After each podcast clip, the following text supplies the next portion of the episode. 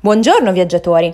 Oggi vi portiamo con noi a scoprire il cuore del Parco dell'Arte Vivente di Torino, che è un luogo assolutamente unico perché in continuo work in progress tra la natura e i visitatori.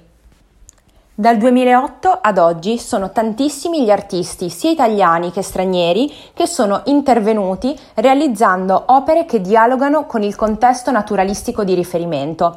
E adesso entriamo nel cuore del P A V scoprendo proprio alcune di queste opere. Le opere che potrete visitare all'interno del Parco Arte Vivente sono circa venti, alcune permanenti, altre invece semipermanenti. La più iconica è sicuramente Treffle di Dominique Gonzalez Forster, realizzata nel duemilasei ed è stata la prima opera permanente del P A V, che ha dato inizio al progetto. Oltre a Treffle, che vi accoglierà non appena arriverete all'interno del P A V, altre opere da non perdere sono sicuramente la Folie du P A V di Emmanuel Louis Grand, inaugurata nel duemilanove. Si tratta di una torre in metallo dipinta di arancione che si propone come punto di vista sopraelevato sul piccolo giardino alla francese con piante e api.